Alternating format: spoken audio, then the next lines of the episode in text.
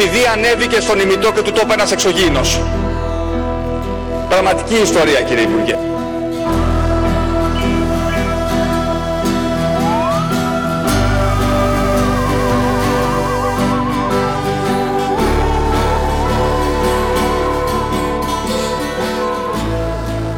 Γεια σας, σε άλλο ένα επεισόδιο της Λέσης των Συνωμοσιών. Καλησπέρα Γιώργο, πώς είσαι; Γεια σου Δημοφίλη μου, καλά εσύ; Μια χαρά Γιώργο, εδώ πέρα. Πλέον ελεύθεροι στις μετακινήσεις μας. Έχουμε πάρει όλους τους δρόμους. Πάρτι άκουγα στην Αγία Παρασκευή τις προάλλες. Εκεί στην Κέρκυρα πώς θα πάτε εσείς; Δεν κάνουμε πάρτι, πήγαμε για μπάνιο. Εγώ δεν πήγα για μπάνιο βέβαια, πήγανε άλλοι. Δεν πειράζει την επόμενη φορά. Όμως Δήμο, ελεύθεροι μετακινήσεις. Ελεύθεροι στην ψυχή Δήμο. Ποιος ξέρει; Στην ψυχή, Γιώργο, είναι η μόνη ελευθερία που δεν μπορούν να μας πάρουν. Α, ωραίο. Ωραίο αυτό, μπράβο. Συ... Συνεχίζουμε σήμερα τα επεισόδια μας. Έχουμε φτάσει με το καλό στο 11ο επεισόδιο. Και μπράβο και μας. σήμερα Γιώργο θέλω να συζητήσουμε για ένα θέμα το οποίο αφορά και την ψυχολογία, αφορά και την ιστορία, αφορά έτσι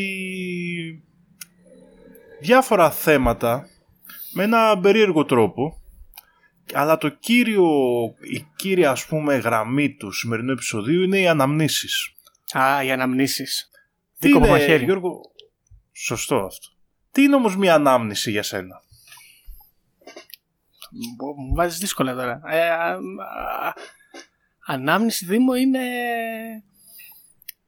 παλαιά συμβάντα ωραία ή άσχημα, ποτέ όμως μάλλον ουδέτερα, τα οποία έρχονται στο μυαλό σου. Θέλεις δεν θέλεις θα πούμε μερικές φορές. Ε, πώς σου φαίνεται αυτή η εξήγηση; Και σε κάνουν ένα Τι δέχομαι. αναπολύς. Ναι, κάπως έτσι μάλλον. Εγώ όμως εκεί που θέλω να σταθώ περισσότερο είναι Γιώργο πόσο εμπιστεύεσαι εσύ τις αναμνήσεις σου; Πω, πω, πω, πω, πω, μάλιστα. Κατα... Νομίζω κατάλαβα γιατί θα μιλήσουμε σήμερα και να σου πω την αλήθεια καθόλου Δήμο. Γιατί φοβάμαι λίγο με το μυαλό μου τι θα γίνει στο τέλος. Σου- Σου έχει συμβεί όμως να έχεις μια ανάμνηση και τελικά ο περισσότερος άλλος κόσμος να σου πει ότι την έχεις λάθος; Δεν μου έχει συμβεί αυτό. Μέσα έπεσα τελικά. Αλλά παθαίνω ντεζαβού.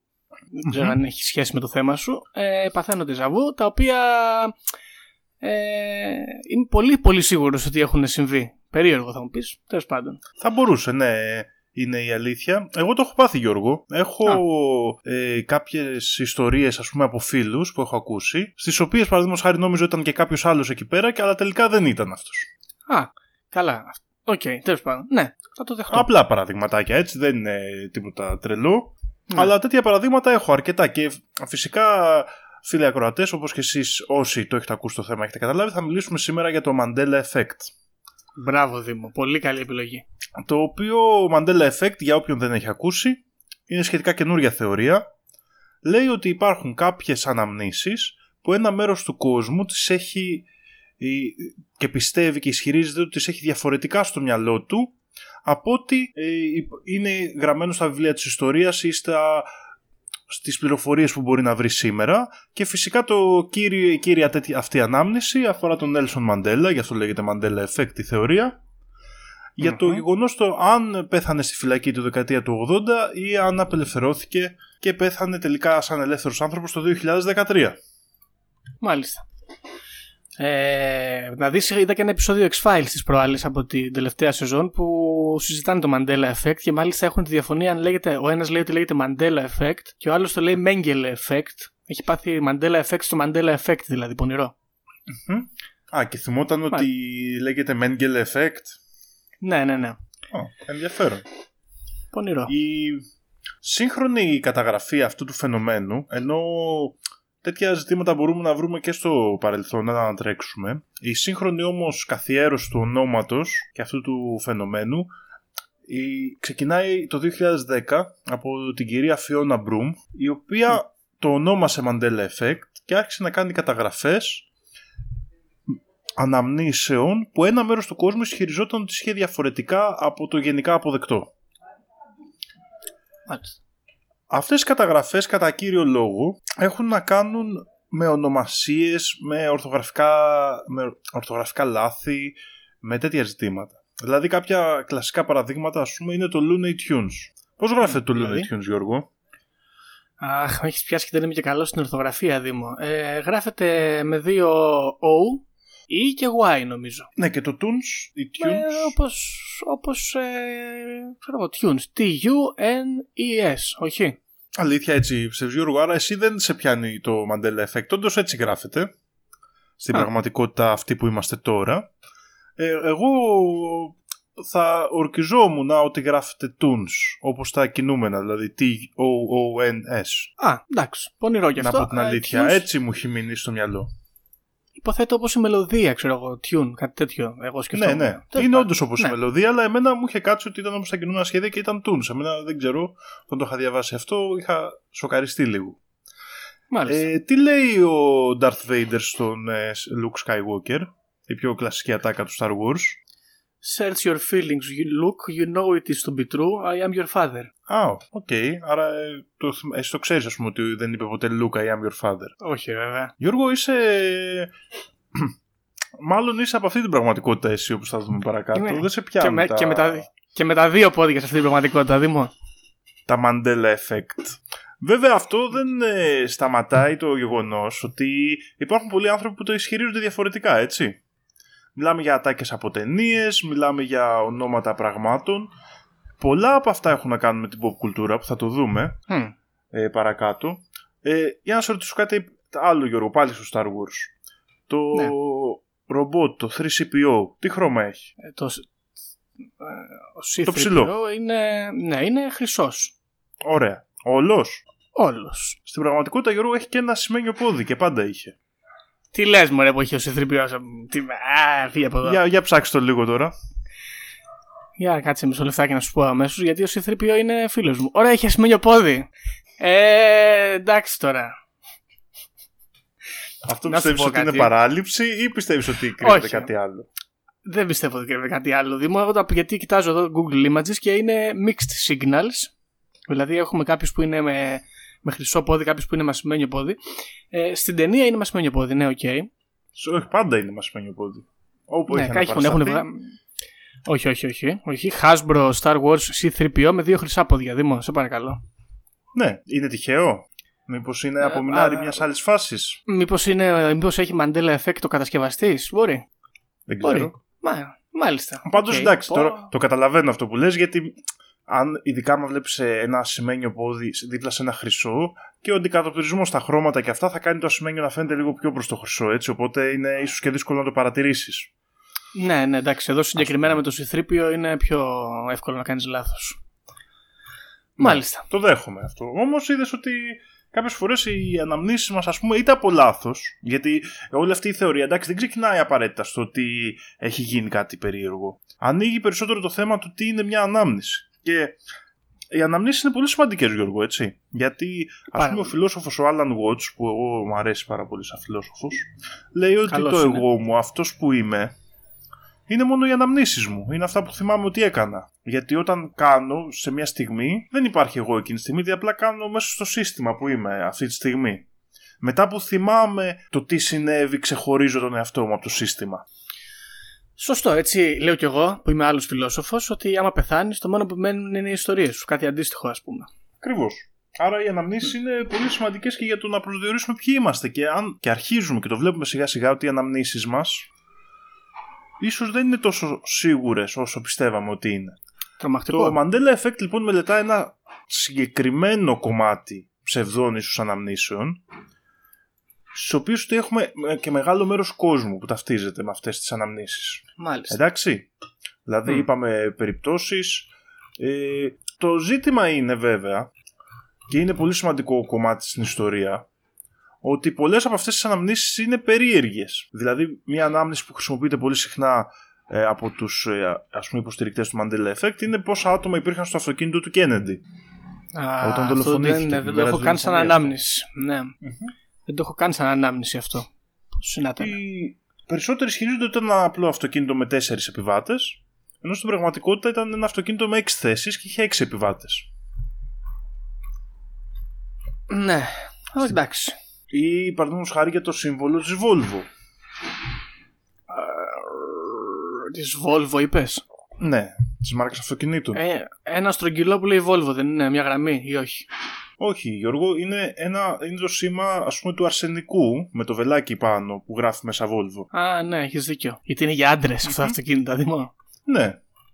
Υπάρχει ιστορία με τον ε, άντρα της ε, Tiananmen Square στην πλατεία με τα τάγκ στην κλασική φωτογραφία. Δεν ξέρω αν την έχεις δει, Γιώργο. Ναι, ναι, βεβαίως. Ε, Μήπως θυμάσαι τι έγινε σε αυτή την ιστορία; Ε, Tiananmen Square είναι που του πατήσαν τα τάγκς. Ναι, Θυμάμαι καλά. και η ιστορία η, του Mandela Effect, ας πούμε, είναι ότι τον άντρα αυτό τον πάτησαν τα τάγκ, αλλά αυτό δεν τον είχαν πατήσει τα τάγκ τελικά. Δηλαδή, μιλάμε για τέτοιες λίγο αναμνήσεις, ξέρεις, τις παρυφές τώρα της γνώσης. Δεν έχουμε Mandela Effect σε κάποια γνώση πολύ. ξέρεις, Συγκεκριμένη. πολύ Ναι. συγκεκριμένη. Ναι. Ή πολύ μεγάλη θεωρία, ας πούμε. Νομίζω η- Οκ. η- το γεγονός με τον Νέλσον Μαντέλα είναι το μεγαλύτερο. Ναι, βέβαια και αυτό είναι όσο περνάει και ο καιρός, γίνεται όλο και πιο Ξεχνιέται. μακρινό, ας πούμε. Ναι, και είναι Ναι, πιο ναι. εύκολο να κάνεις λάθος. Εγώ κοίτα να δεις, Βέβαια, Γιώργο. Να σου Πες μου. πω όμως κάτι εδώ πέρα, γιατί εμένα με προβληματίζει λίγο αυτό. αυτό. Ε, θυμάμαι, θυμόμουν ξεκάθαρα την εικόνα αυτή και βλέπω εδώ στο Google Images κιόλας έναν τύπο με σακούλες στα χέρια μπροστά από Ναι, κάτι ναι. τανκς. Δεν τον πατήσαν αυτόν; Όχι. Α, και τι έγινε τελικά εκεί πέρα, απλά τους σκοτώσανε οι, οι στρατιώτες; Όχι, αυτός νομίζω απλά συνέχισε και έφυγε και νομίζω μετά έδινε και έχει δώσει και συνεντεύξεις και τέτοια. Α, οκ. Μάλιστα. Λοιπόν, υπάρχουν βέβαια και άλλες περιπτώσεις σε βιβλία. Βέβαια, αυτό είναι ένα περίεργο πράγμα γιατί. Ε, Γιώργο, θυμάσαι τον ολόκληρο του τίτλο του βιβλίου του Oscar Wilde για τον Dorian Gray; Ε, μ, το πορτρέτο του Dorian Gray θα έλεγα. Πάρα πολύ ωραία. Και υπάρχει λοιπόν ένας μεγάλος χαμός και εμείς η ελληνική μετάφραση νομίζω που όλοι ξέρουμε είναι το πορτρέτο του Dorian Gray. Ωραία. Στα αγγλικά ο τίτλος ο original ας πούμε ήταν The Picture of Dorian Gray. Ωραία. Αυτή όμως υπάρχει μια μεγάλη ομάδα ανθρώπων που ισχυρίζονται ότι ο τίτλος ήταν The Portrait of Dorian Gray. Τώρα Α, δεν μπλέκουμε και Άγγλοι, με ας την ελληνική πούμε, ναι. μετάφραση. Οπότε γίνονται πιο δύσκολα λίγο τα πράγματα για μας. Ναι, αλλά περίμενε τώρα το The, the Portrait of Dorian Gray λένε οι Έλληνες, ας πούμε, ή λένε γενικά στον κόσμο; Όχι, γενικά ο επίσημος τίτλος είναι The Picture of Dorian Gray. Ναι. Και αυτοί που έχουν πάθει Mandela Effect είναι σε όλο τον κόσμο και το λένε. Ναι, Άρα δεν έχει να κάνει με την είναι το portrait- μετάφραση. The Portrait of Dorian Gray. Εντάξει, απλά θα μπορούσες να πεις ότι κάποιος λογοτεχνίζων μεταφραστής μετέφρασε το The Picture of Dorian Gray σαν το πορτρέτο του Dorian Gray γιατί το ακούγονταν καλύτερα. Γι' αυτό λέω Ναι, ότι μπλέκουμε σωστό. λίγο με τη μετάφραση. OK, OK.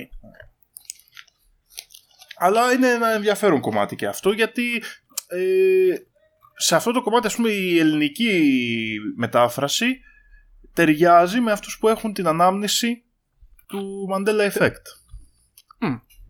Από, το, από την άλλη πραγματικότητα. Μμμ. Ε, άλλες ε, χαζολεπτομεριούλες που πέφτουν σε αυτό το φαινόμενο είναι ο Πίκατσου ας πούμε.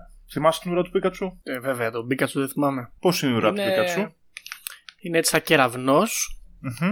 Και, και, έχει χρώματα; και μαύρο. Κίτρινο μαύρο. Ναι. Η ουρά του Πίκατσου Γιώργου δεν έχει καθόλου μαύρο. Τι λες, μωρέ, δεν έχει μαύρο η ουρά του Πίκατσου. Πάλι τα ίδια. δεν μπορεί. Ωραία, δεν έχει μαύρο. Έχει κάτω λίγο καφέ. Ναι, αλλά δεν έχει μαύρο στην Ω. άκρη της όπως πίστευες. Όχι. Ναι, Και δεν όπως έχει πολλοί μαύρο. άλλοι πίστευαν. Όχι. Mandela Effect. Την πατήσαμε. Όπως βλέπεις Γιώργο, είναι πράγματα που ψιλοστέκουν. Δηλαδή, ψιλοστέκουν. Ε, τις αναγνωρίζεις Ναι. τις διαφορές, ας πούμε. Ναι, ναι, ναι. Είναι περίεργο τώρα να σκεφτόμαστε όλο τον Πίκατσου διαφορετικά, όντως. Ναι, και βέβαια θα μπορούσε κάποιος να πει, και είναι και αυτό ένα κομμάτι σημαντικό, ότι αυτά όλα προκύπτουν από διεργασίες του εγκεφάλου που γεμίζουν τα κενά. Ας πούμε, ο Πίκατσου έχει δύο αυτιά που έχουν μαύρα στην άκρη. Οπότε Σωστό. και το τρίτο μακρύ εξόγκωμα, ας πούμε, από το σώμα του, η ουρά του, Ναι. Η ουρά. Μην παρεξηγηθούμε. μην παρεξηγηθούμε, θα είχε και αυτή ένα μαύρο, μια μαύρη απόλυξη, ένα μαύρο στην άκρη της. Ναι, πονηρό. Σωστό. Δεν θα μπορούσε να είναι ένα παιχνίδι του εγκεφάλου. Το ζήτημα Α. είναι πόσο αυτά τα παιχνίδια του εγκεφάλου, λοιπόν, ακόμα δηλαδή και αν ισχυριστούμε αυτή την πιο αθώα θεωρία, και φυσικά θα βάλουμε κάτω παραδείγματα για να μπορέσει ο κάθε ακροατής μας να ελέγξει πόσα τον πιάνουν και πόσα όχι. Και παρακάτω Σωστό. θα αναφέρουμε και κάποια άλλα. Αλλά σημασία έχει ακόμα και αν είναι μια απλά αθώα λειτουργία του εγκεφάλου μας. Πόσες λεπτομέρειες στη ζωή μας έχουν γεμίσει και πόσο η ανάμνηση που έχουμε για αυτά που έχουν συμβεί σε αυτές τις λεπτομέρειες μας επηρεάζουν ή όχι. Ακόμα και αν όλα είναι Και- αθώα, όπως τα λέμε. Και γιατί έχουμε όλοι το ίδιο Mandela Effect όμως, ακόμα και αν είναι αθώα; Αυτό ίσως μας πηγαίνει πιο βαθιά στον τρόπο που λειτουργεί ο εγκέφαλό μας. Ναι. Γιώργο, Δεν κρατάω ξέρω, και ένα δεν πιστεύω. τελευταίο, Παρακαλώ. το οποίο ε, δεν ξέρω, εγώ σήμερα το ανακάλυψα και μου είχε φανεί πολύ περίεργο. Ε, ξέρω ότι είσαι και έτσι σχετικά fan του Gwyn Ναι, εντάξει. και ξέρεις φυσικά το τραγούδι We Are The Champions. My friends, ναι. Και πώς τελειώνει αυτό το τραγούδι; Ε, πω, πω, ε, περίμενε, κάτσε τώρα. Τελειώνει. ε, Of the, of the world, όχι, of the world θα έλεγα και εγώ και τελειώνει. Boom, boom, ξέρω εγώ. Ναι, We are δεν the υπάρχει champions. ποτέ αυτό. Αυτός ο στίχος of the world δεν υπάρχει στο We Are The Champions. Ε, κάτσε ρε, υπάρχει ο στίχος, αλλά δεν τελειώνει έτσι μάλλον. Δεν μπορεί να μην υπάρχει. Κάτσε να το ψάξω δηλαδή τώρα. Μην με αυτόνεις. Δεν τελειώνει έτσι Ε. αυτό το τραγούδι. Όχι, δεν τελειώνει. Έχεις δίκιο, αλλά υπάρχει. Είναι στον από πάνω, στην από πάνω Ναι, στροφή, υπάρχει σε, τελειώνει... σε, σε νωρίτερο κουπλέ. Ναι, ναι, ναι, ναι. Βασικά είναι σε όλες αυτές τις στροφές. Τελειώνει Μμ. έτσι, αλλά όχι στο τέλος. Φοβερό. Πω, Μμμ. την πάτησα πάλι. Γάμο το. Ναι, βλέπεις είναι κάποια πραγματάκια τέτοια που είναι αρκετά περίεργα. Κοίτα να δεις τώρα.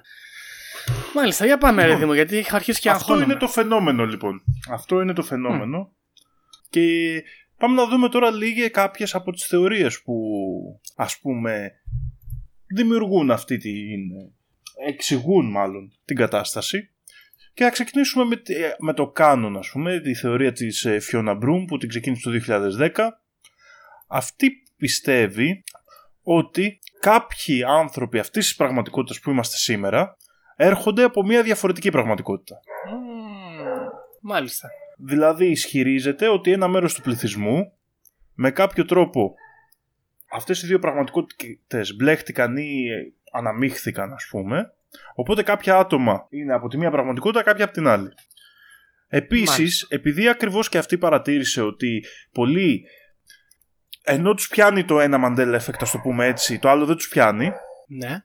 Αυτή υποστήριξε ότι μπορεί αυτό το μπλέξιμο να είναι από πολλές πραγματικότητες ταυτόχρονα όχι απλά από δύο Α, έχει γίνει μεγάλο collision εδώ δηλαδή. Ακριβώς. Και Α. ότι ο καθένας φέρνει στην καινούργια ανακατεμένη πραγματικότητα τις αναμνήσεις από την προηγούμενη δική του. Μάλιστα. Οκ. Εντάξει. Βέβαια την κυρία Μπρουμ όχι πως έχω πρόβλημα με τους επαγγελματίες συνωμοσιολόγους αλλά είναι και λίγο πουλάει βιβλία, ξέρεις, γράφει blogs, ε, πάει σε events, ε, γενικά έχει αρχίσει τώρα να ασχολείται και με τα φαντάσματα. Ε, Ωραίο, δηλαδή είναι εντάξει. λίγο επαγγελματίας του χώρου. Α μην κρίνουμε τώρα, γιατί δεν είναι. Δήμο, κάθε δουλειά είναι ντροπή, δεν υπάρχει πρόβλημα. Οπότε, κατευθείαν μετά θα φέρω την ε, θεωρία των επιστημόνων, το οποίο είναι κα- μια τεχνική του εγκεφάλου που λέγεται confabulation. Ναι, ωραία. Από ό,τι θυμάμαι, από παλαιά ασχολούνται με αυτό το πράγμα γενικά. Ναι, Δηλαδή, παίζει και ο Φρόιντ να έχει ασχοληθεί λίγο με αυτό. Δεν ξέρω. ναι, ναι. Και αργότερα έχει ασχοληθεί και ο Jung και θα το δούμε γιατί έχει, είναι μια ενδιαφέρουσα άλλη θεωρία λίγο που φεύγει λίγο πιο μακριά από το confabulation απλά. Ωραία. Ουσιαστικά το confabulation λέει ότι ο εγκέφαλός μας παράγει ψευδείς αναμνήσεις είτε από εγκεφαλική ζημιά είτε όταν ε, έρχεται ας πούμε αντιμέτωπος με ιστορίες που είναι λίγο αντικρουόμενες ή έχουν κενά. Μμ. Οκ. Δηλαδή μπορεί κάποια πράγματα που δεν τα κατανόησε καλά ο εγκέφαλος να τα γεμίσει με λεπτομέρειες δικές του για να φαίνεται το μοντέλο πιο κοντά στον τρόπο που λειτουργεί ο εγκέφαλός μας. Ναι. Ωραία. Βέβαια, θα πω εγώ τώρα για αυτή την επίσημη Μμμ.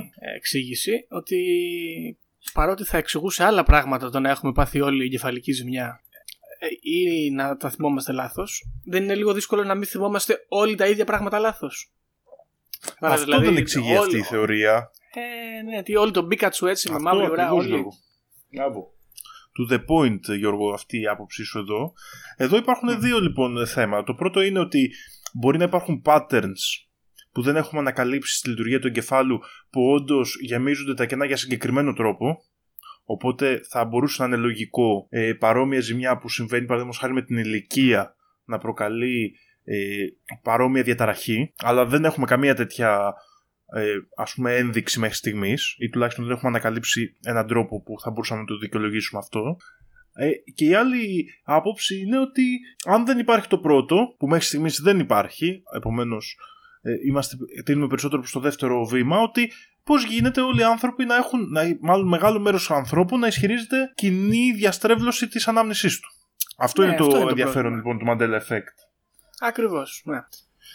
Μάλιστα. Και Γιατί σε αυτό ναι, δεν πάμε γίνεται και στο τώρα, επόμενο φίλε, είναι- κομμάτι. Ναι. Και είναι, είναι και όλα pop culture, εγώ βλέπω. Τα περισσότερα από αυτά τα πράγματα έχουν μεγάλη Ναι, ναι. σχέση με την pop κουλτούρα. Θα μου πεις γι' αυτό λογικό, εντάξει, οκ είναι. Τέλος πάντων. Πρόσεξε Γιώργο να δεις. Ένα άλλο πράγμα που έχει σημασία που είναι pop culture είναι το γεγονός ότι ξέρεις, οι εταιρείες πολλές φορές, το έχεις παρατηρήσει και στα χρόνια, αλλάζουν το λόγο τους. Ναι. Αλλά το κάνουν με, ένα- με έναν τέτοιο τρόπο που ξέρεις, δεν γίνεται επίσημη ανακοίνωση. Κάπως το περνάνε στον ντούκου, αρχίζει να εμφανίζεται σιγά σιγά. Και κάποια στιγμή αρχίζεις και πιστεύεις ότι πάντα αυτή η εταιρεία είχε αυτό το λόγο. Το έχει, δεν Ναι, το έχεις πονηρό. νιώσει αυτό ποτέ; Πονηρό είναι αυτό για- με την Coca-Cola, Γιατί- ας πούμε. Ακόμα, ακόμα και με τις συσκευασίες γίνεται αυτό, όχι μόνο με τα logo. Ακριβώς. Μμ. Κάποιοι λοιπόν ισχυρίζονται ότι ε, η- ο τρόπος με τον οποίο δουλεύουν αυτές οι αλλαγές και η όλη η ψυχολογία που, και το marketing που έχουν πέσει πάνω στο brand ας πούμε και στην έννοια του brand έχουν δημιουργήσει τέτοιες, με, με κάποιο τρόπο μάλλον δημιουργούν αυτό που λέμε cognitive dissonance στον εγκέφαλο Μμμ. δηλαδή ο, ουσιαστικά ότι ο εγκέφαλος δεν μπορεί να δεχτεί ας πούμε το νέο τη νέα εικόνα, το νέο ερέθισμα και με κάποιο τρόπο ε, προσπαθεί να συνδέσει δύο αλλο- α, ε, αντικρουόμενες ας πούμε εικόνες, δύο αντικρουόμενες θέσεις και δημιουργείται αυτή η ψευδής ας πούμε ανάμνηση.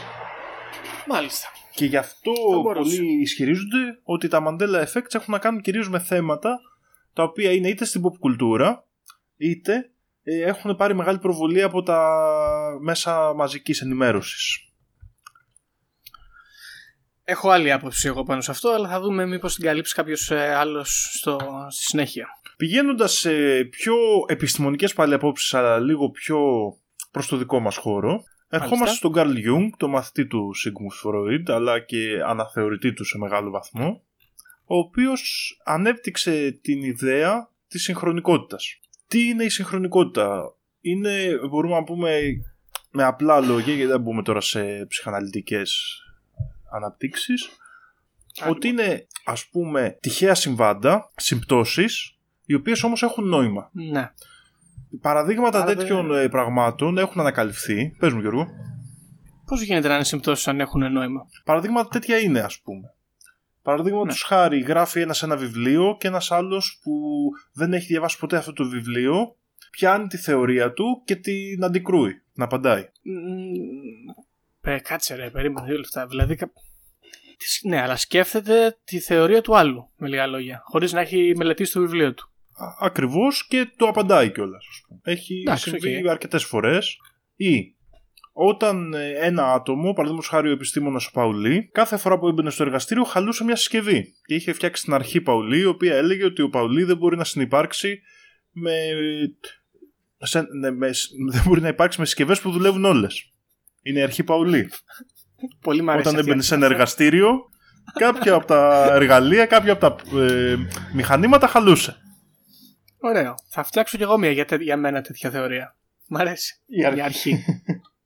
Η αρχή της, συγχ- γενικά η θεωρία της συγχρονικότητας ουσιαστικά λέει ότι μπορεί να συμβαίνει ε, ότι αυτή η σύμπτωση δεν είναι απαραίτητο ας πούμε ότι δηλαδή ουσιαστικά βάζει στον κόσμο μας μια άλλη μορφή αιτίου. Αυτό, εκεί είναι η, όλη αυτή η θεωρία. Ουσιαστικά αναζητά ε, ε, επιρροές που μπορεί να υπάρχουν στην πραγματικότητά μας διαφορετικές από το κλασικό μοντέλο που έχουμε το καντιανό ας πούμε της, ε, ε, ουσιαστικά της, ε, του αίτιου και αιτιατού ότι συνέβη αυτό και προκάλεσε εκείνο. Οκ.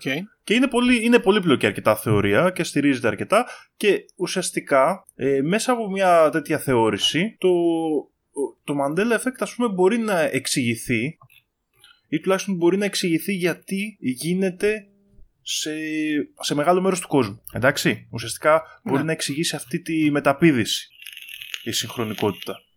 Ουσιαστικά δηλαδή ότι κάποιος άρχισε να σκέφτεται ότι ο Μαντέλα ε, πέθανε στη φυλακή και με κάποιο τρόπο επηρέασε ένα μέρος του πληθυσμού να πιστεύει αυτό το πράγμα. Εντάξει, αυτό έχει ένα νόημα. Βγάζει μια λογική, Εντάξει. ας πούμε. Ναι. Βέβαια, όπως έχεις καταλάβει, πάμε σε περίεργες θεωρίες και ο Γιουνγκ ήταν γνωστός για περίεργες θεωρίες. Και Γιατί μπράβο αυτό είναι φυσικό επακόλουθο να πάμε στην άλλη θεωρία του για το συ- συλλογικό ασυνείδητο, ας πούμε. Ότι δηλαδή οι άνθρωποι έχουν ένα κοινό. Ε, ας πούμε μια κοινή δεξαμενή με αναμνήσεις ανεξάρτητα από το αν το έχουν δει ή όχι ναι, εντάξει. Πονηρό αυτό. Για να δούμε. και φυσικά αν πάμε σε αυτή τη θεωρία ε, θα, μπορούσαμε, ε, θα μπορούσε να εξηγηθεί η, η συγχρονικότητα ας πούμε και αυτός το πώ οι δικές μου σκέψεις ή οι σκέψεις πέντε ανθρώπων μπορούν να επηρεάσουν άλλους 100 για να πιστεύουν ότι ε, συνέβη ένα φαινόμενο ενώ στην πραγματικότητα συνέβη διαφορετικά, ας πούμε. Έχω ένα πρόβλημα εν γενές με αυτές τις απόψεις διότι είναι αρκετά επιστημονικές μάλλον ε, έχουν να κάνουν ας πούμε με τη λειτουργία του εγκεφάλου παραδείγματος χάρη αλλά ταυτόχρονα βασίζονται σε μηδενικά επιστημονικά στοιχεία. Ναι, είναι. Κοίτα, ε, δυστυχώ. Μάλλον αυτές οι θεωρίες περισσότερο προσπαθούν να εξηγήσουν με ένα βολικό τρόπο το πρόβλημα. Είναι πιο, φιλοσοφικό, ε, πιο φιλοσοφική η προσέγγιση που κάνουν. Ακριβώς. Είναι μοντέλα πιο, ακριβώς, είναι πιο φιλοσοφικά μοντέλα που προσπαθούν να θέσουν μια θεωρία μέσα στην οποία η παρατήρηση θα ίσχυε. Αλλά βέβαια, ε, επειδή είμαστε και πολύ πίσω στην επιστήμη της νευρολογίας γενικότερα, στον κλάδο μάλλον της ιατρικής που είναι νευρολογία, ε, δεν ξέρουμε ακόμα. Οπότε αυτές οι θεωρίες είναι καλό να αναπτύσσονται. Ναι, ναι, τίμιο είναι αυτό που λες. Ισχύει. Λοιπόν, και φυσικά, όπως σε κάθε καλό επεισόδιο, πηγαίνουμε και στις πιο wacko θεωρίες, completely bananas, που αναφέρουν ότι το Mandela Effect έχει απόλυτη συσχέτιση με απαγωγές από εξωγήινους. Α, μάλιστα. Τώρα μπράβο Δήμο. Για πάμε. Λοιπόν, υπάρχουν πάρα πολλοί μια πιο πολύ ανώνυμη μάζα ανθρώπων ισχυρίζεται ότι οι ψευδείς αναμνήσεις από το Mandela Effect προέρχονται από διαστρέβλωση που παθαίνει ο εγκέφαλος λόγω της απαγωγής των ατόμων από εξωγήινους. Mm, λογικό. Με λίγα λόγια, οι διαφορές στην ορθογραφία, στις αναμνήσεις κλπ. είναι τα γεμίσματα που κάνει ο εγκέφαλος για να διαγράψει τις απόκοσμες σκηνές που θυμούνται αυτοί κατά την απαγωγή τους, αλλά και τη ζημιά που συνέβη όταν οι εξωγήινοι φυσικά τους έσβηναν τη μνήμη. Ναι, βέβαια. Γιατί σίγουρα σου σβήνουν τη μνήμη. Ε, ναι, βέβαια κάποιοι πολύ ισχυροί τα θυμούνται ακόμα και ευτυχώς έχουμε τις περιγραφές που θα συζητήσουμε σε άλλο επεισόδιο, φαντάζομαι. Δόξα τω Θεώ. Λοιπόν, αυτά πάνω κάτω Γιώργο έχω να φέρω εγώ σήμερα στο τραπέζι. Okay. Δεν ξέρω Οπότε... αν θες να ρωτήσεις κάτι άλλο για τις θεωρίες που υπάρχουν. Ε, δεν έχω τόσες πολλές απορίες, έχω σχόλια όμως εδώ να κάνω. Λοιπόν, πρώτα απ' όλα να πάρουμε την ψύχρεμη την οπτική, ας πούμε, και να πούμε ότι όσον αφορά το pop culture, το οποίο επηρεάζεται περισσότερο από το Mandela Effect, μία πρώτη σκέψη που μου έρχεται στο μυαλό είναι ότι επειδή είναι έτσι πολύ... έρχεσαι συχνά σε επαφή μαζί του, αλλά ταυτόχρονα η επαφή που έχεις με το pop culture είναι αρκετά ε, ελαφριά, ας πούμε, μου φαίνεται πολύ πιθανό και λογικό να, να, να ξεχνάς, να το θυμάσαι αλλιώς και συνήθως κιόλας οι αναμνήσεις που έχουμε που είναι ίδιες είναι λογικές αναμνήσεις. Δηλαδή, είτε ας πούμε έχει να κάνει ας πούμε, με τον Πίκατσου, ο οποίος έχει μαύρα αυτιά. Ταυτόχρονα όμως και η ουρά του στην βάση της είναι σκούρα.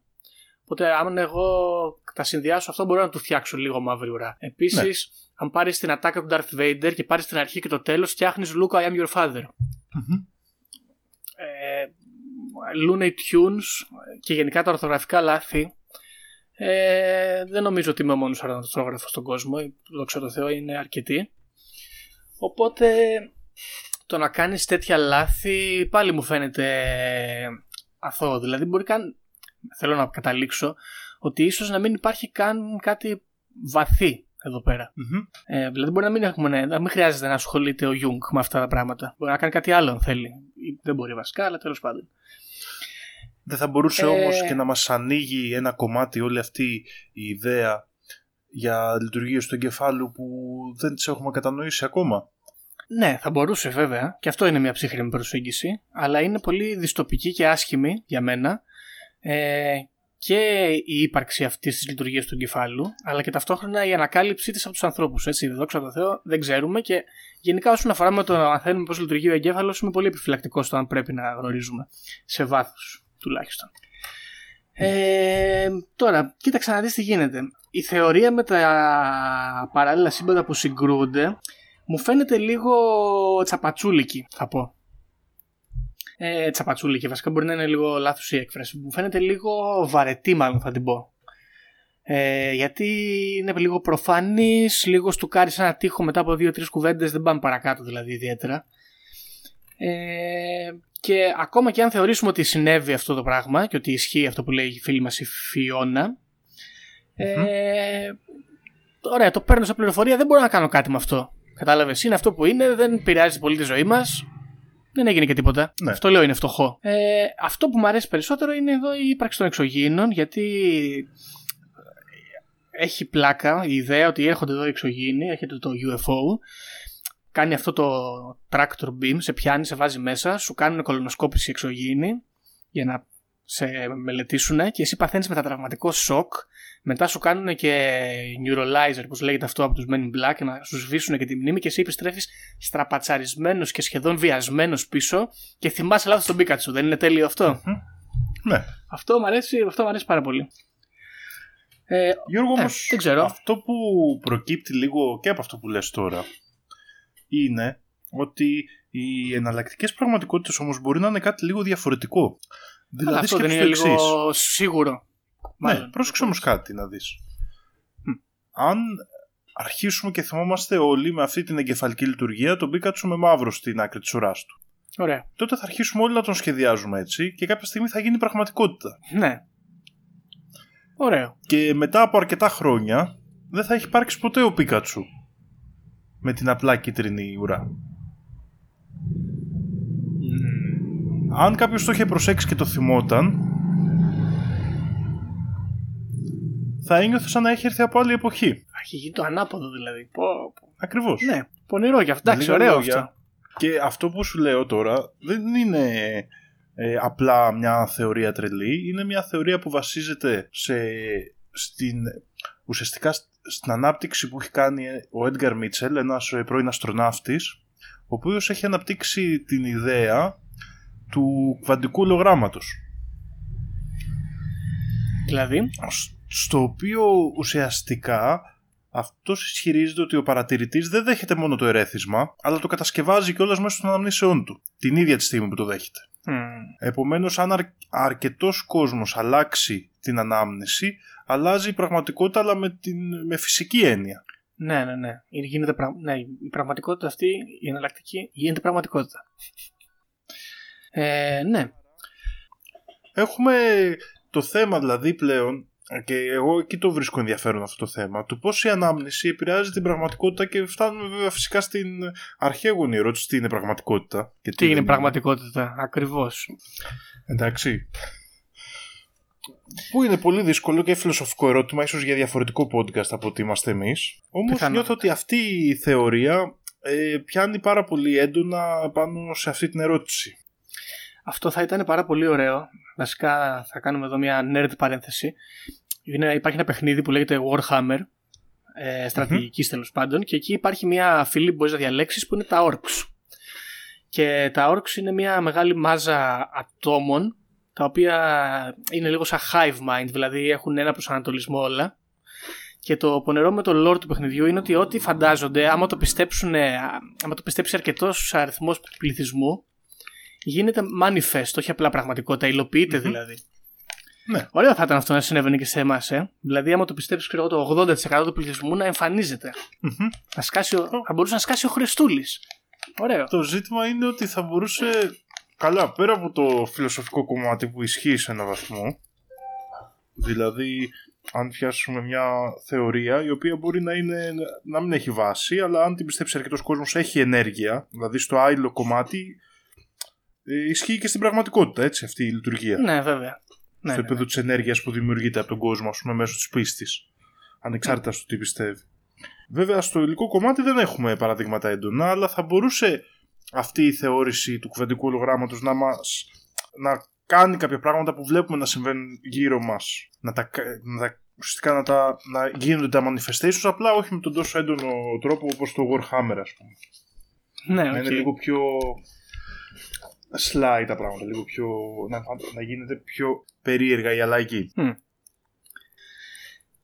Μάλιστα. Ε, δεν ξέρω, μου φαίνεται αυτή η ιστορία με το Mandela Effect έχει, άμα τη μελετήσουμε πάλι από την ψύχραιμη οπτική της όμως έχει ένα, έχει ένα μικρό κενό που μόνο αυτή η θεωρία της, ε, του συλλογικού ασυνείδητου μπορεί να εκφράσει.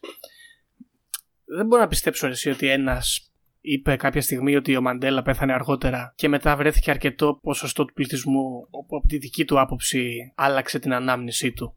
Μου φαίνεται πολύ, πολύ δύσκολο, ρε παιδάκι μου. Και οποιοδήποτε από τα pop ε, references και να πάρουμε, μου φαίνεται πάρα πολύ δύσκολο να είναι απλά επειδή κάποιος το ανέφερε.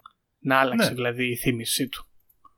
Είναι περίεργο αυτό γιατί ε, ουσιαστικά στο ένα άτομο μπορείς κάπως να το δικαιολογήσεις καλύτερα. Όταν όμως μια μη οργανωμένη ομάδα βγαίνει και ισχυρίζεται αυτό το πράγμα γιατί δεν μιλάμε για μια οργανωμένη ομάδα που πήγε και το έφτιαξε θεωρία ότι ο Μαντέλα πέθανε ναι, όχι, τότε. όχι. Ισχύει, Είναι ε, κάποιος. κάποιος που το είπε και εμφανίστηκαν διάφορα τυχαία άλλα άτομα και είπαν ναι και εγώ έτσι το θυμόμουν, ναι και εγώ, ναι και εγώ. Μμ. Οπότε αυτό είναι το ενδιαφέρον κομμάτι αυτής της θεωρίας. Πώς λειτούργησε αυτό το πράγμα σε ένα σχετικά μεγάλο αριθμό ατόμων. Αυτό σχετίζεται με το ντεζαβού. Έχουμε κάποια σύνδεση. Αυτό κάπου υπάρχει κάποια σύνδεση σε κάποιο άρθρο που διάβασα αλλά είναι αυτό μια σύνδεση, μια σκέψη που κάνει ένας άνθρωπος σε ένα άρθρο Οκ, ότι δεν θα υπάρχει κάτι μπορούσε σοβαρό να εδώ. σχετίζεται ας πούμε ναι ως προς τον τρόπο που δημιουργούνται οι αναμνήσεις γιατί το ντεζαβού είναι από μόνο του μια ψευδής ανάμνηση Ναι. συνήθως Ακριβώς. έτσι είναι κάτι που δημιουργεί μια οικειότητα ενώ δεν το έχεις ξαναζήσει νιώθεις ότι έχει ξανασυμβεί ας πούμε οπότε ο ισχυρισμός σε αυτό το άρθρο ήταν ότι πολύ πιθανό να σχετίζεται, αλλά ταυτόχρονα είναι μια διαφορετική Να έχει λειτουργία. κάποιο κοινό έτσι. μηχανισμό, ας πούμε. Ναι, να έχει κάποιο κοινό μηχανισμό, Ναι, ναι, να ναι. βασίζεται σε κάποια κοινή αρχή του εγκεφάλου. Σωστό. Ωραία. Νομίζω ότι εδώ πέρα γενικά. Δεν, δηλαδή δεν έχουμε πάρα πολλούς ένα οργανωμένο κίνημα Mandela Effect. Συνωμοσιολογικό. Όχι, όχι, όχι. Απλά Εκ- ε, η- με- ουσιαστικά το, υπήρχαν ε, διάφορες συζητήσεις από εδώ και από εκεί και η, η Φιώνα Μπρούκ το οργάνωσε λίγο ίσως και εμπορικά ας πούμε και με τις δικές της θεωρίες. Ναι. Και είναι η μοναδική που έχει κάνει τέτοια δουλίτσα από ό,τι καταλαβαίνω. Ε, νομίζω ότι θ- ίσως υπάρχουν και άλλοι ερευνητές αλλά όχι τόσο προβεβλημένοι. Μμ. Μάλιστα. Αυτή τη στιγμή νομίζω είναι το standard point του, του, του θέματος. Δηλαδή είναι μία από τις κύριες ερευνητές γι' αυτό και είναι και αυτή που του δώσε το όνομά του σε όλη το, τη θεωρία ας πούμε και λοιπά, σε όλο το φαινόμενο. Το επεισόδιο με τα X-Files που μιλάνε για, το Mandela, που μιλάνε για τις ψευδείς αναμνήσεις γενικότερα ε, το έχουν συνδέσει και με τα fake news. σε ένα πιο υπερβατικό φυσικά παίζει φιλοσοφικό ρόλος, επίπεδο. έτσι. Ναι, Και φυσικά δηλαδή έχει σημασία αυτό. Ε, είναι κάτι παράλληλο έτσι. Με λίγα λόγια το θέλει να, υποθέτω ότι αυτό που θέλει να πει είναι ότι μία είδηση η- αν θες να την πιστέψεις ή αν προέρχεται από την πηγή που θέλεις να πιστέψεις γίνεται και αυτή η πραγματικότητα όπως μια ψευδής ανάμνηση. Πονηρό. Ακριβώς. Ωραίο. Και σε αυτό το κομμάτι μαζί με τα fake news πάει και το cognitive dissonance. Δηλαδή ότι εγώ αν το πιστεύω αυτό, ακόμα και αν δω την είδηση στη τηλεόραση, μπορεί να μην μου αλλάξει άποψη. Αυτό, αυτό το οποίο συμβαίνει στην Αμερική πάρα πολύ με τον αυτοκράτορα Τραμπ είναι φανταστικό που γίνεται. Δηλαδή, α, δεν ξέρω, ρε, εσύ, εγώ συγκινούμαι με αυτό το πράγμα, με αυτούς τους ανθρώπους. Του λέει, ξέρω εγώ, λέει αυτός, λέει ο Τραμπ, ε, εγώ άμα θέλω τώρα βγαίνω, λέει, στη- σε μια λεωφόρο εδώ στη Νέα Υόρκη, τον πυροβολάω τον άλλον και θα εκλεγώ πάλι πρόεδρος. Δεν τρέχει τίποτα. Και τους ρωτάνε μετά τους οπαδούς του και λένε δεν το είπε ποτέ αυτό. Ναι. Και είναι σε όλο το ίντερνετ. Δεν είναι τέλειο. Ναι, αυτό είναι ακριβώς cognitive dissonance γιατί το διάβασαν σε πηγή ή δεν το, το- που ας πούμε την εμπιστεύονται περισσότερο λόγω της πολιτικής τους ας πούμε θέσης ή το είδανε κάπου αλλού και ταυτό, όταν βλέπουν την είδηση από κάποιον που δεν εμπιστεύονται ή ακόμα και αν τον εμπιστεύονται αλλά τους προκαλεί σύγχυση στον εγκέφαλο και αυτό ισχύει σε όλους μας έτσι. Πρόσεχε, Ναι, είναι ναι. πολύ περίεργο αυτό. Το- Όλοι μας όταν βλέπουμε μια είδηση που προκαλεί τις αντιλήψεις μας και τις ιδέες μας για το πώς λειτουργεί ο κόσμος και πάει να ρίξει το μοντέλο μας είναι είναι πάρα πολύ μεγάλη πορεία- περίπτωση να την απορρίψουμε και σαν ανάμνηση ότι το έχουμε ακούσει. Μμ, εντάξει, είναι σαν, Εντάξει. ε, το νόμο, σαν το νόμο της αδράνειας σε νοητικό επίπεδο. Ναι, κάπως έτσι είναι πραγματικά. Λοιπόν, Γιώργο, το ανθρωπάκι της Μονόπολης φοράει ή όχι γυαλί αυτό το μονοκιάλι. Το, μο- το μονόκιαλο. Μμμ. Ε, τώρα, κοίταξε να δεις, ζορίζομαι γιατί δεν θυμάμαι καν αν το ανθρωπάκι της Μονόπολης κρατάει λεφτά. Θα πω ότι έχει μονόκιαλο. Ε, δεν έχει Γιώργο και είναι και αυτό άλλο ένα κομμάτι του Mandela Effect. Αχ, μάλιστα. Την πατήσαμε. Εντάξει, βέβαια εδώ δεν το θυμόσουν πολύ καλά, οπότε. Εντάξει, Ναι, μπορεί να, είναι μπορεί και, ναι. να μην έχει Οκ. πολύ καλή ανάμνηση γι' αυτό. Καλή οπότε εικόνα, ναι, δεν το ισχύει. δεχόμαστε. Εγώ πίστευα Ε, ότι έχεις είχε κι άλλα; το- σήμερα που το ερευνούσα. Μμ. Λοιπόν, Ε, έχεις και άλλα τέτοια effect να μας ε, να κάνουμε το τα quiz; ε, για να δούμε. Μ, κάποιο ενδιαφέρον. Ε, τώρα υπάρχει άλλο ένα πάλι που μπλέκει με την ελληνική πραγματικότητα. Ναι. Το οποίο είναι τι έλεγε η Βασίλισσα Στοιχιονάτη στην ταινία της Disney Ναι. που όταν μιλούσε στο μαγικό καθρέφτη. Ε, μμ, καλά. Πω πω θα το κάνω λάθος αυτό. Έλεγε Mirror, mirror on the wall, who's the fairest of them all; Γιώργο, πάρα πολύ ωραία, όσο το θυμάσαι. Έλεγε Magic Mirror on the Wall. Τώρα γιατί μου καταστρέφεις τις παιδικές μου αναμνήσεις, ρε Δήμο; Είναι Δεν ωραίο αυτό. έλεγε Mirror Mirror on the Wall. Βέβαια στην Ελλάδα εμείς λέμε καθρέφτη καθρεφτάκι μου. Ότι έλεγε Ναι. η Βασίλισσα στη Χιονάτη. Είναι κάτι που πάλι Μάλιστα. ας πούμε πολλοί Τι λέτε, άνθρωποι το μα, πιάνουν. Magic λάθος. Mirror on the wall είναι ξενέρωτο, δεν είναι ωραίο. Τέλος πάντων. Μμ, ναι, και όμως έτσι είναι και υπ- πάρα πολλοί κόσμος θυμάται Mirror Mirror on the Wall, έτσι. Ναι. Ε, το τραγούδι που λέει I'm a Barbie girl in, Ε, έλα ρε, μα, εντάξει. In a Barbie world. in the Barbie world, Γιώργο, είναι το τραγούδι. Έλα, ρε, εντάξει τώρα αυτό. Αυτό δεν μπορεί να Εντάξει. χρεωθεί ως Mandela Effect. Ε, Είναι πολύ slight, είναι η αλήθεια. Ναι, έλα, εντάξει, είπαμε. Είναι, δηλαδή είναι κάποια τέτοια πραγματάκια εντάξει που είναι λίγο ε, α- ακραία δηλαδή. Ο Mickey Mouse είχε Κατά- ή όχι τυράντες; Ο Mickey Mouse είχε ή δεν είχε τιράντες; Ο Mickey Mouse ε, θα έλεγα ότι δεν είχε τιράντες. Και δεν έχει όντως στην πραγματικότητα. Πολύς κόσμος όμως τον Εντάξει. θυμάται με τιράντες. Μήπως έχει για κάτσε να δω. Θα το τσεκάρω. Να δω. Μήπως τον έχουν κάνει με τιράντες πουθενά. Αλλά όχι, δεν βλέπω να έχει τιράντες. Σε καμία απεικόνιση κιόλας. Ναι, αλλά έχει δύο κουμπιά το παντελόνι του, ρε φίλε. Τι λάθος. Τι, τι είναι αυτή η κατάσταση. Τέλος πάντων, ναι, οκ. Υπάρχουν Παράδοξο. λοιπόν διάφορα τέτοια θεματάκια. Πολλά δυστυχώς είναι και. επί- ξέρεις, επειδή το θέμα πήρε διαστάσεις λίγο στην Αμερική και με περισσότερο ας πούμε με τη, και με το blog και τα βιβλία της Fiona Brooks και τέτοια. Οπότε Ναι, λογικό. η- τα- είναι πολλά από την pop κουλτούρα την αμερικάνικη και θα ήταν ενδιαφέρον να ε, κάποιοι Έλληνες ερευνητές να ασχοληθούν με το θέμα για την ελληνική πραγματικότητα λίγο παραπάνω. Ναι, σωστό.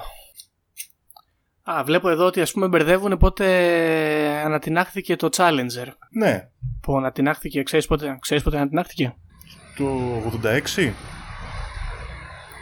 Να, πονηρός είσαι, το ξέρεις. Ναι, το 86. Ναι, σήμερα το διάβασα Γιώργο, Αλλά γιατί το έψαχνα. κάποιοι Δεν λένε το- ότι- Δεν είχα Α, ανάμνηση. εντάξει, για οκ, αυτό το κάποιοι πράγμα λένε ότι όμως, ανατινάχθηκε οπότε- το 84. Κάποιοι λένε ότι ανατινάχθηκε. Ναι. Ναι, ναι. Είναι ένα από τα πιο μεγάλα γεγονότα που Κοίτα. έχουν αναφερθεί για Mandela Effect. Νομίζω ότι πρέπει να, πρέπει να παίρνεις λίγο πιο πολύ into account πράγματα στα οποία ο άλλος έχει έρθει σε επαφή. Δηλαδή τώρα. Ε, π.χ. τώρα το, αυτό το συγκεκριμένο εδώ με το Challenger άμα δεν, έχεις, αν δεν το έχεις ζήσει Ναι, ή δεν ασχολείσαι με αυτά τα πράγματα, ε, είναι λίγο κάπως. Δηλαδή, απλά μπορεί να κάνεις λάθος, δεν έγινε και τίποτα. Ακόμα και να πεις μία από τις ημερομηνίες που μπερδεύουν, ε, δεν νομίζω ότι μπορείς να το πάρεις υπόψη σου αυτός ω Mandela Effect. ναι, φυσικά αυτό έχει περισσότερο με την δική σου ανάμνηση σημασία. Hm. Κοίτα να δεις. Εδώ βλέπω ότι μέχρι και τον Gandalf έχουν βάλει στο Mandela Effect. Αλλά αυτό ποιος το κάνει λάθος, ρε φίλε; Περίεργο. Ναι, δεν... αυτό είναι με το Run You Fools και Fly You Fools. Εγώ δεν το έχω ακούσει κάποιος να το Ε, αναφέρει ποιος ποτέ την- Run You Fools. Ναι, πραγματικά. Μου φαίνεται πολύ περίεργο να το θυμάσαι Run You Fools. Ειδικά κιόλα είναι κάποια από αυτά που έχουν γίνει memes κιόλας, οπότε είναι λίγο δύσκολο να τα κάνεις λάθος. Βέβαια, ας πούμε αυτό με τον Darth Vader, το Look I am your father, έχει γίνει meme ως Look I am your father. Ναι. Έχει γίνει λάθος διατύπωση δηλαδή meme. Ένα άλλο meme είναι με την ε, α- αγαπητή Κλαρίς στη σιωπή των αμνών Ναι. Που ο Χάνιμπαλ κάποια στιγμή υποτίθεται ότι της λέει Hello Clarice την πρώτη φορά που συναντιούνται ενώ στην Ναι. πραγματικότητα της έλεγε Good morning αντί για Hello. Oh, hello θα έλεγα ότι της έλεγε. Ναι και έχει γίνει και αυτό σαν meme το Hello Clarice. Δηλαδή το βλέπεις αρκετά συχνά. Ναι. Περίεργο πράγμα. Λες να έχουμε συγκρουστεί Δήμο. Νομίζω ότι θα προτιμούσα να μας είχαν απαγάγει εξωγήινοι από το να έχουμε συμπέσει ω ε, πραγματικότητες. Κοίτα Γιώργο νομίζω φτάνουμε σιγά σιγά και στο κλείσιμο του επεισοδίου. Η... Α, θες να κάνουμε τη λεγόμενη ψηφοφορία; Όχι, απλά Βαθμολόγηση. πιστεύω ότι πρέπει να μαζέψουμε λίγο τις θεωρίες. Γιατί Ναι, οκ. υπάρχει θεωρία λοιπόν ότι κάποιοι άνθρωποι έρχονται από διαφορετικές πραγματικότητες. που Κάπως συνδυάστηκαν. Υπάρχει η θεωρία Ναι. ότι πάθαμε κάποια κοινή εγκεφαλική βλάβη που με κάποιο κοινό τρόπο άλλαξε τις αναμνήσεις. Ναι. Υπάρχει η θεωρία ότι οι εγκεφαλικές βλάβες λειτουργούν με παρόμοιο τρόπο. Δηλαδή τα κενά στη μνήμη μας γενι- γεμίζονται με παρόμοιο τρόπο από τον εγκέφαλο. Άρα δεν είναι απαραίτητο ότι πάθαμε κοινή εγκεφαλική βλάβη, αλλά ότι Απλά λειτουργεί παραδείγματος έτσι. χάρη ναι, η βλάβη που παθαίνει ο εγκέφαλος με την ηλικία, όπως είναι γνωστό από 20 χρόνων και πάνω, μόνο χάνεις εγκέφαλο, δεν κερδίζεις πλέον. Γι' αυτό Γιώργο να μην εμπιστεύεσαι ποτέ κανέναν πάνω από 25, έχει πάθει αρκετή βλάβη στο κεφάλι. Σωστό. Λοιπόν, Ούτε τον εαυτό σου Δήμο. υπάρχει η θεωρία ότι πάμε σε κάποιες μη αιτιοκρατικές ε, ας πούμε επιρροές που μπορεί να έχουν οι αναμνήσεις μας στους άλλους. Το οποίο είναι μεταξύ του επιστημονικού και του συνωμοσιολογικού, έτσι. Αυτή η θεωρία. Μμ, ναι, πατάει και, λίγο στο ουσιαστικά- sci-fi αυτό. Έχουμε μια σειρά πολλών θεωριών για το ζήτημα που είναι υπαρκτό, το, ότι είναι, το οποίο είναι ότι αναπτύσσουμε ψευδείς αναμνήσεις. Μμ. Και μάλιστα τις αναπτύσσουμε και συλλογικά. Αυτό είναι το Mandela Effect. Συλλογικά είναι περίεργο. Εντάξει, Ναι. ότι αναπτύσσουμε κοινές ψευδείς αναμνήσεις. Δεν ξέρω πώς σου Λοιπόν, νιώθεις. Τι θα σου πω- επιρροή νιώθεις ότι θα είχες αυτό Θα σου πω, Για πες. θα σου πω την άποψή μου. Πιστεύω καταρχάς ότι ε, εντάξει, γενικά έτσι, διαισθαντικά να πούμε ότι η, η, η σύγκρουση των παράλληλων ε, συ- συμπάντων ε, δεν μ' αρέσει. Δεν μου κάθεται πολύ καλά. Το είπα και αρκετές φορές. Το είπα αρκετές φορές. Είμαι, έχω αρνητική προκατάληψη με αυτό το πράγμα. Ε, και μου αρέσει η ιδέα της εγκεφαλικής βλάβης. Ότι δηλαδή ε, δεν είναι τόσο περίπλοκος τελικά ο εγκέφαλος ε, σε αυτό το ζήτημα. Έχει πλάκα αυτό σαν ιδέα. Και μου αρέσει κιόλας η άποψη που λέει ότι την έχουμε πάθει όλοι μαζί ταυτόχρονα. Αυτό μου αρέσει πάρα πολύ. Αν, αν είχε συμβεί, αν ήταν κάποιο συμβάν, ας πούμε. Δεν ξέρω ποιο μπορεί να είναι αυτό. Ιστορικό συμβάν. Και εκεί πάθαμε όλοι ένα μαζικό ομαδικό κοκομπλόκο. Και από τότε μπερδέψαμε τους Πίκατσους. Είναι ωραίο. Ε, μου αρέσει και η άποψη με την απαγωγή των εξωγήινων και το μετατραυματικό σοκ που παθαίνουν οι άνθρωποι αφού επιστρέψουν στη γη. Αλλά... Αυτό ξέρεις, Γιώργο μπαίνει στην εγκεφαλική βλάβη πακέτο. Απλά ότι η εγκεφαλική βλάβη προκαλείται Ναι, ας είναι πούμε, μαζί. από εξωγήινους. Είναι στην κοινή θεωρία νομίζω λίγο. Από, α- από το abduction αυτό, ναι. Ωραίο είναι και αυτό. Γενικά, δεν έχω καταλήξει ακόμα στο αν αυτό το Mandela Effect είναι μια πραγματικότητα ή, αν, ή είναι ένα pop culture φαινόμενο, να το πω έτσι. Δηλαδή, κάτι που δημιουργήσαμε μόνοι μας. Ναι. Ε, δηλαδή, αν, αυ- αν ε, αυτές όλες οι, όλα τα παραδείγματα που μπορούμε να αναφέρουμε ε, είναι κάτι που λογικά έχουμε σκεφτεί λάθος και έχει να κάνει κυρίως ας πούμε, με το πώς επεξεργάζεται το εγκέφαλος στα στοιχεία όταν βλέπει την εικόνα και απλά το έχουμε μεγαλοποιήσει εμείς και το έχουμε κάνει θεωρία συνωμοσίας και, επιστη- και ψυχαναλυτικό θέμα. Ωραίο είναι και αυτό. Ναι. Δεν έχω καταλήξει ακόμα και να σου πω την αλήθεια τίνω προς την ε, άποψη ότι δεν τρέχει κάτι εδώ, δεν συντρέχει ζήτημα. Ε, απλά το κάτω φτιάξαμε μόνοι μας. Το οποίο είναι ωραίο. Είναι ωραίο, είναι σαν Inception Ναι, όμως, ε, κοίτα. γιατί αν το σκεφτείς είναι, α, α, α, καταρρύπτουμε την υπόθεση του συλλογικού ε, ασυνείδητου, αλλά προσάπτουμε ένα είδος συλλογικού ασυνείδητου για την εξήγηση. Κάπως έτσι το σκέφτομαι. Περίεργο. Θα σου πω Γιώργο εγώ τι πιστεύω. Πιστεύω ότι όντως αυτά που βλέπουμε συνθέτουν περισσότερο ενδείξεις και όχι ένα εμπεριστατωμένο φαινόμενο που μπορούμε να πούμε ότι όντως υπάρχει σοβαρός λόγος που συμβαίνει αυτό. Μμ. Μπορεί απλά κάποια μικροδιεργασία του εγκεφάλου που γεμίζει τις αναμνήσεις να είναι πιο επιρρεπής σε κάποιους ανθρώπους και με βάση τη διαφορά, τη διαφορά των εγκεφάλων μας ας πούμε να βάζει μαύρο στην άκρη της ουρά του Πίκατσου. Ναι. Με λίγα λόγια μπορεί απλά ο εγκέφαλός μας να ήθελε να υπάρχει εκεί μαύρο γιατί υπάρχει και στα αυτιά του. Σωστά. Ναι. Επομένως το φαινόμενο ας πούμε να ήταν να προκύπτει από αυτό και να μην είναι κάτι πιο βαθύ. Όμως από την άλλη πιστεύω ότι είναι φαινόμενο άξιο εξερεύνησης και επιστημονικά. Γιατί ακόμα και αυτό αν ανακαλύπταμε μας μαθαίνει πολύ ε, κρυμμένα μυστικά ίσως του εγκεφάλου. ναι. Τα οποία βέβαια καλό είναι περίεργο μετά ποιος τα ελέγχει αυτά τα μυστικά και αυτό δεν θα πρέπει να είναι μυστικά αν ανακαλυφθούν κάποτε από κάποιον. Υπάρχει αυτός ο Ναι. κίνδυνος ας πούμε. Είμαι κατά, το είπα και πριν, είμαι πολύ κατά της εξερεύνησης του εγκεφάλου. Δεν μου αρέσει καθόλου αυτή η ιδέα. Γιώργο, Αλλά το ναι. ζήτημα είναι ότι εγώ συμφω... καταλαβαίνω από ποια άποψη το λες, αλλά από το γεγονός ότι έχει ξεκινήσει να γίνεται και υπάρχει το συμφέρον να γίνει και κάποιος θα την κάνει, Καλό προτιμώ είναι να, να είναι... γίνει με έναν τρόπο που θα υπάρχει Ναι. πρόσβαση σε αυτή τη γνώση πιο γενικά. Γιατί νομίζω δεν Έχεις υπάρχει δίκιο. επιστροφή στο να σταματήσουμε να κάνουμε αυτή την έρευνα. Αχ, Δήμο, το ξαναπες το.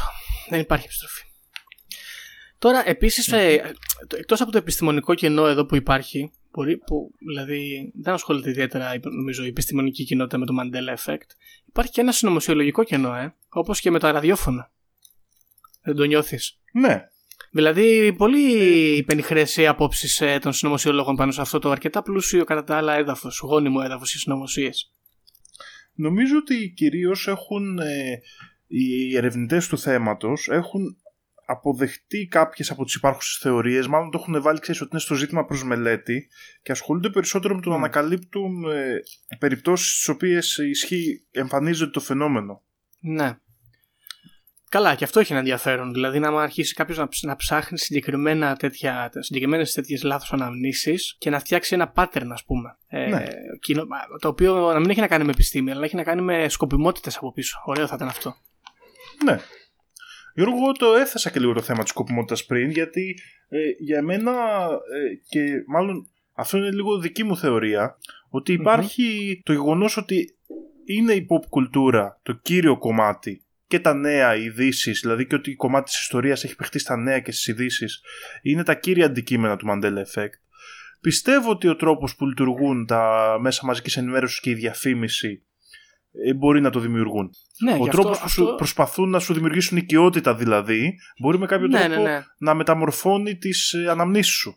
Αυτό είναι πραγματικά περίεργο και βασικά ενδιαφέρον.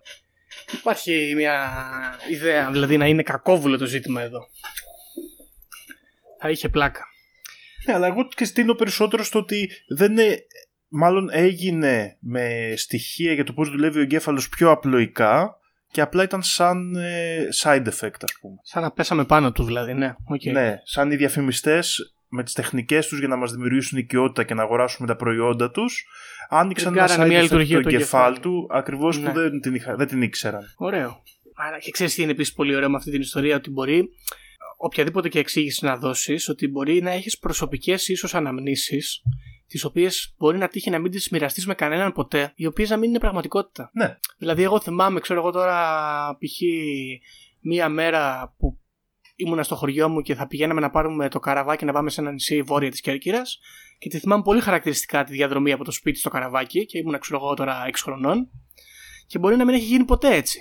Αλλά αυτό δεν μπορεί κανείς να μου το διασταυρώσει γιατί μπορεί να μην έχω κάποιον να τη μοιραστώ για να, να μου πει αν ήταν όντως τα πράγματα όπως τα θυμάμαι. Ναι, ακριβώς. Είναι όλη μας η ζωή ένα ψέμα.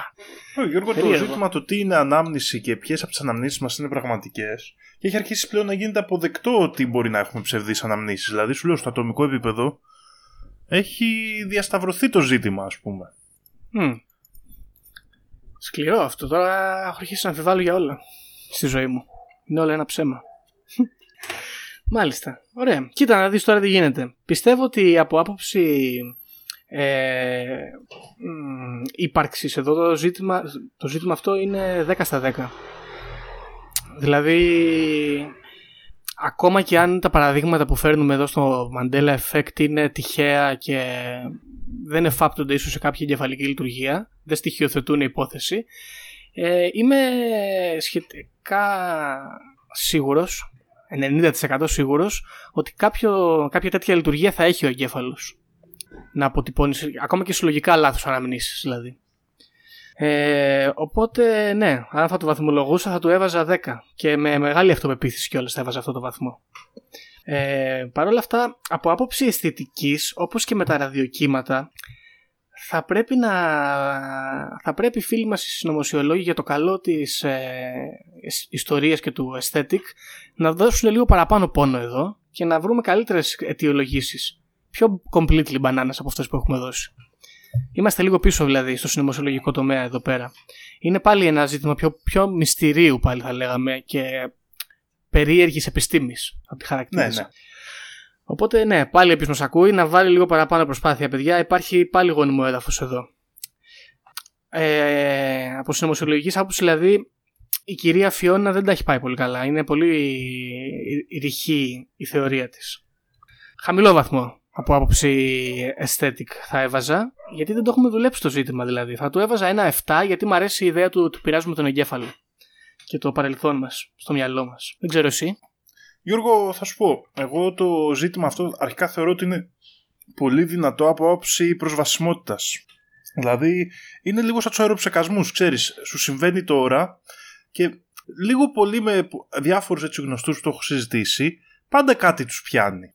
Ναι. Δηλαδή, ξέρεις, κάποια ένδειξη θα βρεις που και ο δικός σου εγκέφαλος λειτουργεί με αυτόν τον τρόπο, οπότε είναι ένα ζήτημα που είναι κοντά σου. Τώρα, ως προς τις θεωρίες, μετά σύμπαντα κλπ. Εμένα μου αρέσουν αυτές τις θεωρίες. Ναι. Ε, γιατί άμα πας πιο βαθιά ποιο είναι το ρήγμα ας πούμε, που ένωσε τις πραγματικότητες, ποιο, ποιο είναι το κομβικό συμβάν ας πούμε, που από εκεί και πίσω Ναι. τα θυμόμαστε όλα καλά; Χμ. Είναι...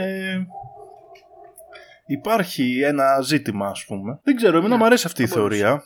Δηλαδή, Νομίζω ότι είχα αρχίσει να την παρακολουθώ από πριν καν πάρει όνομα. Και Μάλιστα. είναι μια θεωρία που την παρακολουθώ με τα χρόνια. Βγαίνουν συνέχεια καινούριες ενδείξεις, καινούρια πράγματα. Πιστεύω ότι ε, συνωμοσιολογικά έχει μείνει πίσω φυσικά, γιατί κυρίως έχει γίνει ε, μόνο από ένα άτομο.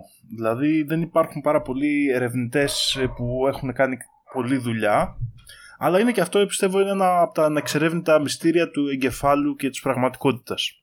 Κάπως έτσι το βλέπω. Οπότε ουσιαστικά νομίζω ότι το έχουμε καλύψει το ζήτημα. Ε, εσείς φίλοι αναλογιστείτε πόσες ψεύτικες αναμνήσεις έχετε; Είναι η ζωή σας μια πραγματικότητα ή μήπως είναι μια θολή λανθασμένη ανάμνηση; Σκεφτείτε το, αφήστε μας και κάποιο σχόλιο αν θέλετε.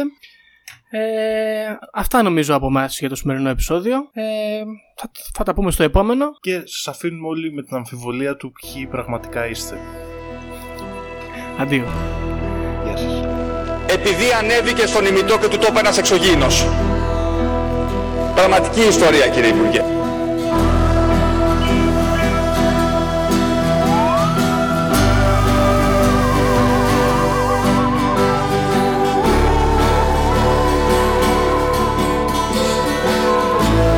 The Conspiracy Club.